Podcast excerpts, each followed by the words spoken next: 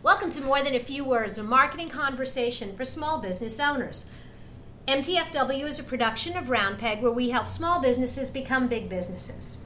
This is Lorraine Ball, and this week I am so excited about our guests. It is the beginning of the holiday season, everybody's thinking about shopping, and so I thought it would be awesome to have Eric Tobias and Rachel Modiano Johnson of iGo Digital visit with us. Um, Eric is the founder and president of what has been a really interesting rapid growth company in this market, and Rachel, as director of marketing, has, I think, a really cool perspective on what's happening in online shopping. Folks, thank you so much for joining us. Thanks for having us. Thank you. Okay, so I want to uh, lead off if there is, uh, if there are folks in our listeners who are not familiar with iGo Digital minute or so on who you are and what you guys do, and then we'll jump to the broader topic of online retailing. Sure, absolutely. So, iGo Digital is a software company, and we help retailers and consumer brands personalize their communications with their customers. We do this across the web, across email, across mobile, across social, uh, in, in retail stores as well as call centers. We take all this data that retailers have available either offline data or behavioral data, and we put it into a single profile or single view of a consumer. And then we have a, a, an intelligence engine that makes sense of that profile to help show that consumer uh, the next best product, the next best offer, or the next best content that will resonate with their individual needs.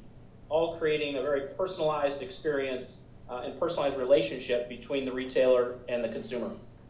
And really, this is a win win, I think, both for the retailer and for the consumer because it makes shopping for me easier and it certainly helps retailers sell more.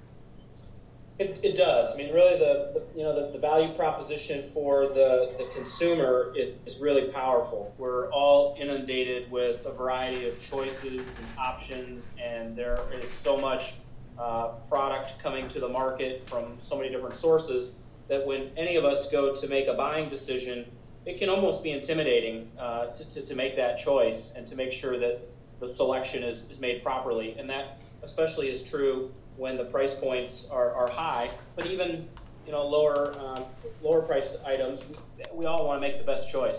So helping consumers get to the right choice is, is really a powerful uh, a, a powerful thing. And then for retailers, uh,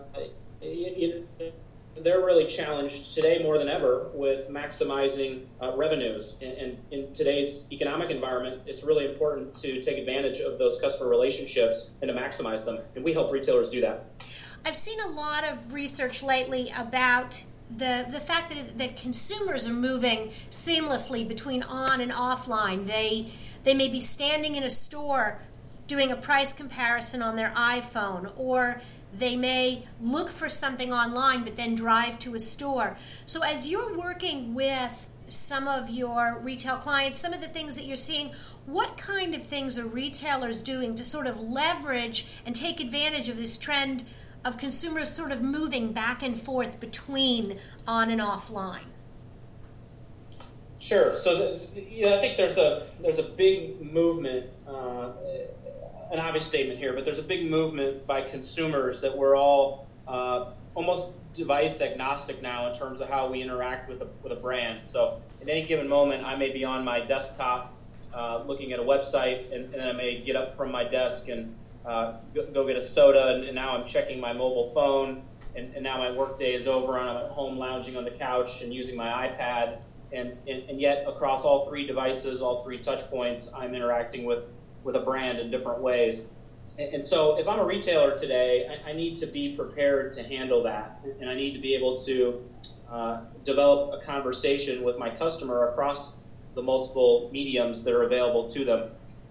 You know, Walmart uh, came out with a statistic recently where they anticipated that about 40% of their traffic uh, will be from mobile this holiday season, and, and that that's just shocking. Uh, really, when, when you think about the evolution of mobile. And, and, and you know, the, the social numbers uh, have their own story to tell. And, um, and, and, so we're really truly becoming uh, a multi-channel world. So some of the things that retailers are trying to do to make sense of all this is create a single view of the customer across each of these uh, different channels. And one of the things we like to talk to our customers about is it's really not about having a mobile strategy or a social strategy or a web strategy, but it's having a, a customer centricity strategy.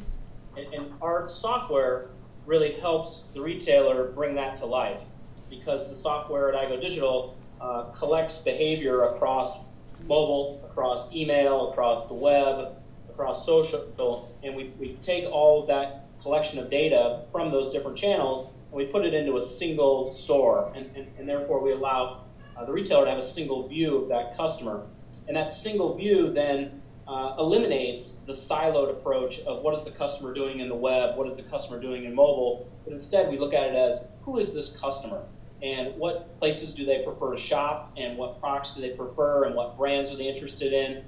And then we can engage with that customer uh, in the appropriate channel with the appropriate message at the appropriate time. And that's really how we create a holistic strategy for our retail clients. So, um as you're looking at this and without maybe and if, if you want to share the name of a client that's great if you want to just keep it sort of generic can you give us maybe one or two examples of what companies are doing uh, as they're as they're collecting this data and sort of looking at their their customers um, as as one entity regardless of the point of interaction on how companies are sort of moving between um, and, and staying consistent across platforms? Sure. Uh, I, think there's a couple of great examples of, of, of, this happening across the IGO digital client base. One of the first ones that comes to mind is a, a client in the UK by the name of Marks and Spencer. And, and, and Marks and Spencer is one of the largest retailers in Europe, and, and they have embarked on a really progressive strategy to enable shopping assistance that we call guided selling uh, in, in, multiple different touch points in, in, the consumer journey. So it really kind of starts for the consumer on the web. That's where a lot of consumers start their research and education process. And as they, as consumers interact with the Marks and Spencer website, they can answer a series of questions. And, and as they answer those questions, uh, we, we, IGO Digital, then helps recommend products based on those answers. If the consumer then gets in, in their uh, in their car and drives to their local Marks and Spencer store, where, where there's thousands of them throughout United Kingdom, uh, they're then able to go up to the planogram where the products are uh, in, the, in the retail environment, and they're able to use a touch screen with a very similar experience. But instead of having to go through and answer those questions again in the store environment, they're able to, to using their email address, they're able to pull up their profile uh, while they're standing there in the aisle trying to make the decision, and then they can see the recommendations that they were shown at home right there in the store. Um, the same is true on a mobile device. So if they're using a mobile device, they're also able to access all of that rich information while they're standing there in the aisle. I think it's a great example of uh, being where the customer is and, and, really allowing the customer to drive the conversation, uh, and the technology taking really a, a back seat to, to to the journey. And I love I love the idea that it's just simply your email address that you use to um, log in and connect, and that's sort of the common thread throughout throughout the process. So it's not some other um, uh, login password ID that you need. It's it's something you're already using. And the, the flip side of this, I'm sure, is that Marks and Spencer um, after the holiday season can send additional emails as well. Yeah, a- absolutely. I think um, I, I, think that, that that's really a, a, great point. I'll give another example that kind of ties into that. So another client of ours, HH Gregg, is, is doing some progressive things. They're a consumer electronic and appliance retailer. And, and one of the things that they have learned is that there's a heavy research uh, component to their business, and the web plays a huge role in that. So as as I'm considering buying a big screen TV, high likelihood that I'm going to visit the HH Gregg website and do some research. And so in that environment, um, those customers can interact with our recommendation technology via our guided selling tools in, in a way where it's things like TV finders or refrigerator finders.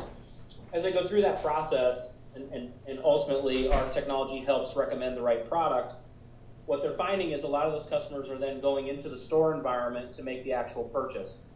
And as they do that, uh, one of the things that HH Gregg does is they collect an email address at their uh, point of sale or their cash register. And then as soon as that transaction is complete, they trigger out an email message that says, hey, thank you for your order. Within that email message, there's some uh, technology that allows iGo Digital to connect the in store purchase with the online behavior that occurred prior to that purchase. And it allows HH Gregg to then get a real good visibility into uh, the benefit that their website is having, not only on, on, on the commerce portion uh, of the website, but also on the commerce portion that's happening in the store. And that, that, that single view is really important. Well, the other thing that's really interesting with that is um, helping um, a merchant understand the connection between, you know, there were 100 people that researched refrigerators yesterday. We sold 25 or we sold 50. And so you can start looking at your closing rate in a way that I think retail merchants were never able to do before. Um, five years ago, it was based on how many people were in the store versus how many people walked out with a shopping bag. Yeah, yeah, it's, it's really interesting. I think the, the sophistication of the measurements has come a long way. Quite frankly, there's still a long way to go, but we've, we've really taken leaps forward.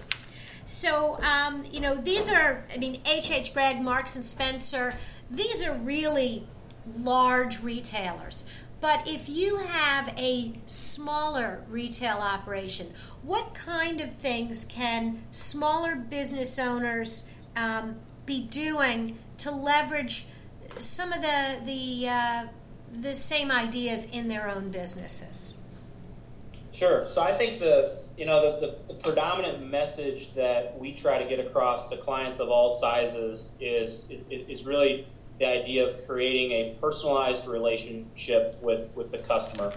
And, and that can can be very sophisticated for clients like Marks and Spencer, uh, or, or, it can be very simple for, for some of our uh, smaller mid-market clients. One of the, I think, best things to do for, for a retailer of any size is to leverage the data that they have. And, and so if that's uh, historical purchase data to understand how to communicate with, the customer, uh, that's, that's for us kind of the building blocks of any personalization program. And I'll give you an example. So if, if you're a, a retailer who has product lines that segment between female and male, uh, one of the, the, the, simple things to try to do is to, to use the data that you have to speak to your female audience in a different way than you do your male audience.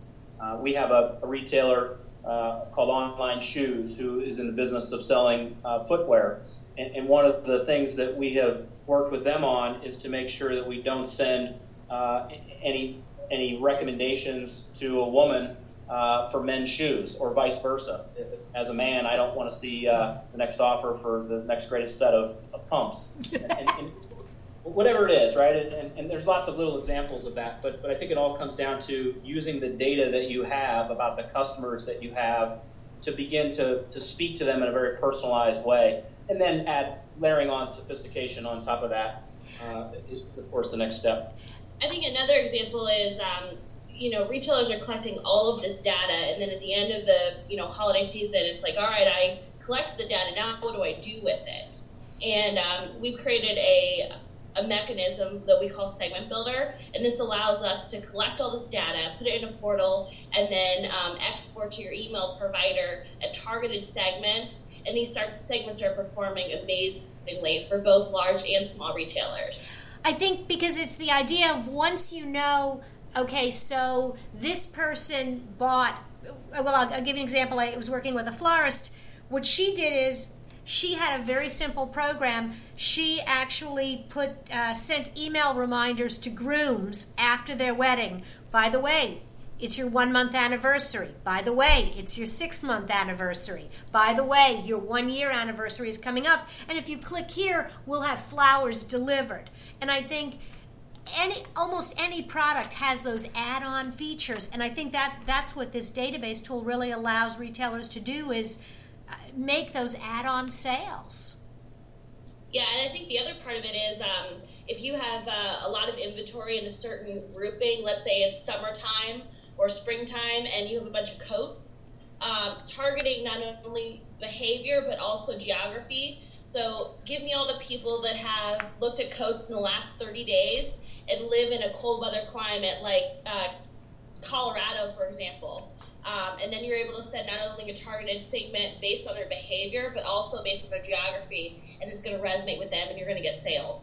Absolutely. I mean, because sending, pretty much sending me an email about a coat when I lived in Texas, it didn't matter if it was February. I probably would be like, yeah, that's nice.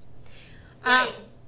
Um, okay, uh, and that's that's a re- that's a really good idea. Is that this, you sort of continue the sales and build on the introductions that were made over the holidays. Absolutely. What other kinds of things can retailers of any size sort of be um, looking to do throughout the year? I mean, obviously, retail culminates for most businesses between Thanksgiving and Christmas. What can they do to level load throughout the year? What other kinds of things using their knowledge of customers? Well, I think uh, one of the, the, main things that we try to stress, in addition to leveraging the data, you know, we're in the business of delivering kind of the right product or the right content at the right time, and so uh, a- adding uh, recommendations to the, their website and to their email communications is really an effective strategy, and, and that technology uh, via companies like iGo Digital is becoming more and more uh, available to retailers of all sizes. I don't know if say commonplace. Like there are a lot of retailers that are adopting this. You know, Lorraine, you said that it makes your life easier, and I think that retailers are understanding the intrinsic value both to the retailer and the consumer um, for adopting this type of personalization technology. You know, um, the place where I have seen recommendations as most valuable to me as a shopper is when I'm traveling in the hotel industry. Um, the the the peer reviews are absolutely critical when I'm comparing three and four different hotels. Um, being able to read the reviews of other people who have stayed there and see what they like and what they don't like, and finding someone who sort of is planning a vacation like I'm planning and following their lead really simplifies it. Are you seeing a lot of that in, in retail as well, and, and retailers incorporating not just recommendations based on what you bought before, but also sharing more the reviews and feedback. Yeah, most definitely. I think they, they really go hand in hand, uh, and we're seeing a lot of correlation to that in the retail environment. I think the macro message between recommendations as well as ratings and reviews is that we as consumers are looking for that expert opinion and, and looking for that that guidance and, and, and looking for that affirmation that we're not going to make the wrong choice. I think your example is a great one. When you're planning a vacation, uh, you don't want to screw that up. You, you, know, vacation is such a precious thing, and you're going to make an investment of time and money, and, and you want to get it right. And so, whether that's you're buying a vacation, or you're picking out your next big screen TV, or you're deciding which bank to use for your next mortgage, uh, whatever the decision you're trying to make, uh, the ability to get a recommendation and then to read uh, information from your peers, I think is a really critical part of the process. And, and what we're seeing is that, that experience that for most consumers has been uh, kind of a, a, de facto on the web over the last couple years.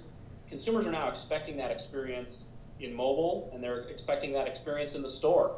So in many cases, the reviews that are available uh, or the recommendations that are available are better than the store associates are able to give. And so, as a retailer of any size, you know, how do you enable the consumer to get that information in the retail store at the point of purchase? You know, that's a really important thing. So, how, I mean, how is that changing, or is it yet changing um, the role of the salesperson? The knowledge level required. I mean, five years ago, when I walked into whether it was H.H. Gregg or Fry's or particularly electronics, I'd walk in and I'd ask the person, and I expected them to know more. How is that changing as consumers are coming in with printouts and, and links on their iPad or on their phone to information they've already researched, and they know more than the salesperson. Yeah, it's uh, it's here. It's happening. I, I think um, so. I think the answer to your question is it changes the role of the sales associate, but it also changes the role of the retailer. And, and really smart retailers are embracing it, and retailers that are having challenges are the ones that are fighting it. I think the more that retailers embrace the, the, the, consumer voice and the fact that the consumer is in charge and they provide them tools to, to continue to be in charge, those are the retailers that are going to win. And, so, eh, to your point, you know, five years ago, you might have walked into an electronics store looking for uh, a guy or gal that knew everything about every product. That, that just doesn't happen today. Um, the same is true in a, you know, a boutique clothing store or a, uh, an, old time bookstore. I mean, it, there certainly are occasions where you find an associate that is, you know, just, just top notch, but that's more and more rare, and, and, and retailers can't scale that. And so the way that uh, the way that technologies like iGo Digitals come into play is we help retailers scale that that smart associate uh, across millions of interactions on a daily basis.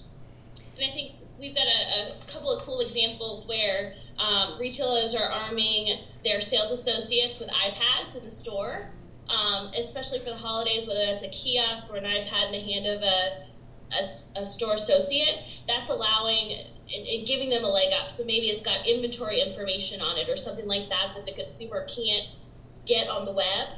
Um, and they're able to provide that extra value so that their consumers are actually talking to the st- store's associate rather than just bypassing them and using a kiosk or a mobile checkout point.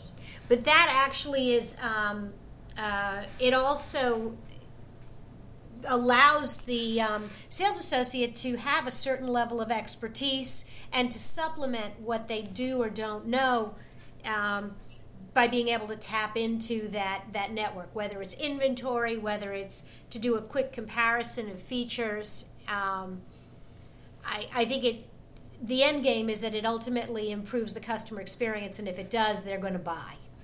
Absolutely. Yeah, that's right. And we're seeing this, I think, predominantly with uh, retailers who have brick and mortar uh, as well as online businesses, but we're also seeing it in, in some, uh, some some more I'll call it obscure channels where the, the retail business is really driven off of, say, a catalog, and you have consumers who are picking up the phone and calling in as their primary communication with the retailer.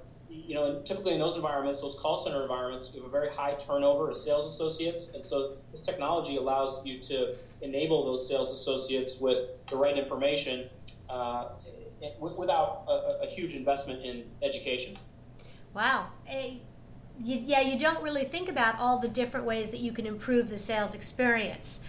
So, at, you know, this uh, clearly this trend has sort of expand it's expanded dramatically. I think back to uh, 12 years ago i was teaching a, a, marketing class and i asked my students and they were all college students how many of them had shopped online uh, for christmas? And nobody put their hand up. And i asked a year later and a few people did. And i came back another year later and everybody almost put their hand up and said yeah at least a little bit. Um, are there still segments where where you're not seeing this crossover? It's hard to believe, but are there segments or certain products that really haven't moved gracefully online? Yeah, I think um, I, I, guess I would answer that as there, there are still open niches that really smart retailers are figuring out how to leverage. And I'll, I'll give you an example. Um, I talked to a, a prospect yesterday that is selling sweaters, and they had some really interesting data that 90% of sweaters are purchased by females, uh, but their particular business is, is targeted at the 10% of, of male sweater shoppers. And it's a really targeted wow. niche but because it's a targeted niche, they have figured out how to buy the right Google keywords. They've figured out how to run the right Facebook campaigns. They've, they've done some very strategic, very focused initiatives to bring the right traffic to their website to purchase sweaters uh, targeted for, for, for the male population. It's a really specific example, but I think it speaks to where retail is going, and, and, and that is there certainly will always be a role of the mass merchant who sells everything and anything. But what we're really seeing online is, is, is really targeted, focused, niche based businesses. Um, and, and, and, to answer your question, there will always be an untapped market there because um, trends change, interests change, uh, new technologies enable marketers and retailers to get to new customer segments in different ways. Um, and, and, so those things are kind of neat to us to, to help enable. Fabulous. I know that this is hard to believe, but we have just blown through almost 25 minutes. Um, this has been a really great conversation. I think really, really interesting. If people want to know more about iGo Digital, if they want to reach out to you guys, how do they find you? How do they make connections? Uh, sure. We are at um, igodigital.com and um, they could uh, send an email into tell me more at igodigital.com. Our Twitter handle is at igodigital, and we'd love to take any of your questions or comments. Awesome. Thank you so much. This has been really great. I I love the uh, kind of the the examples that because I think that really is what crystallizes it. Thanks again for your time, guys. Thank you. Thanks, Lorraine. If you have enjoyed today's program, if you'd like to learn more about marketing, social media, and web design, be sure to check out our blog at roundpeg.biz. This has been another episode of More Than a Few Words. Thanks for listening.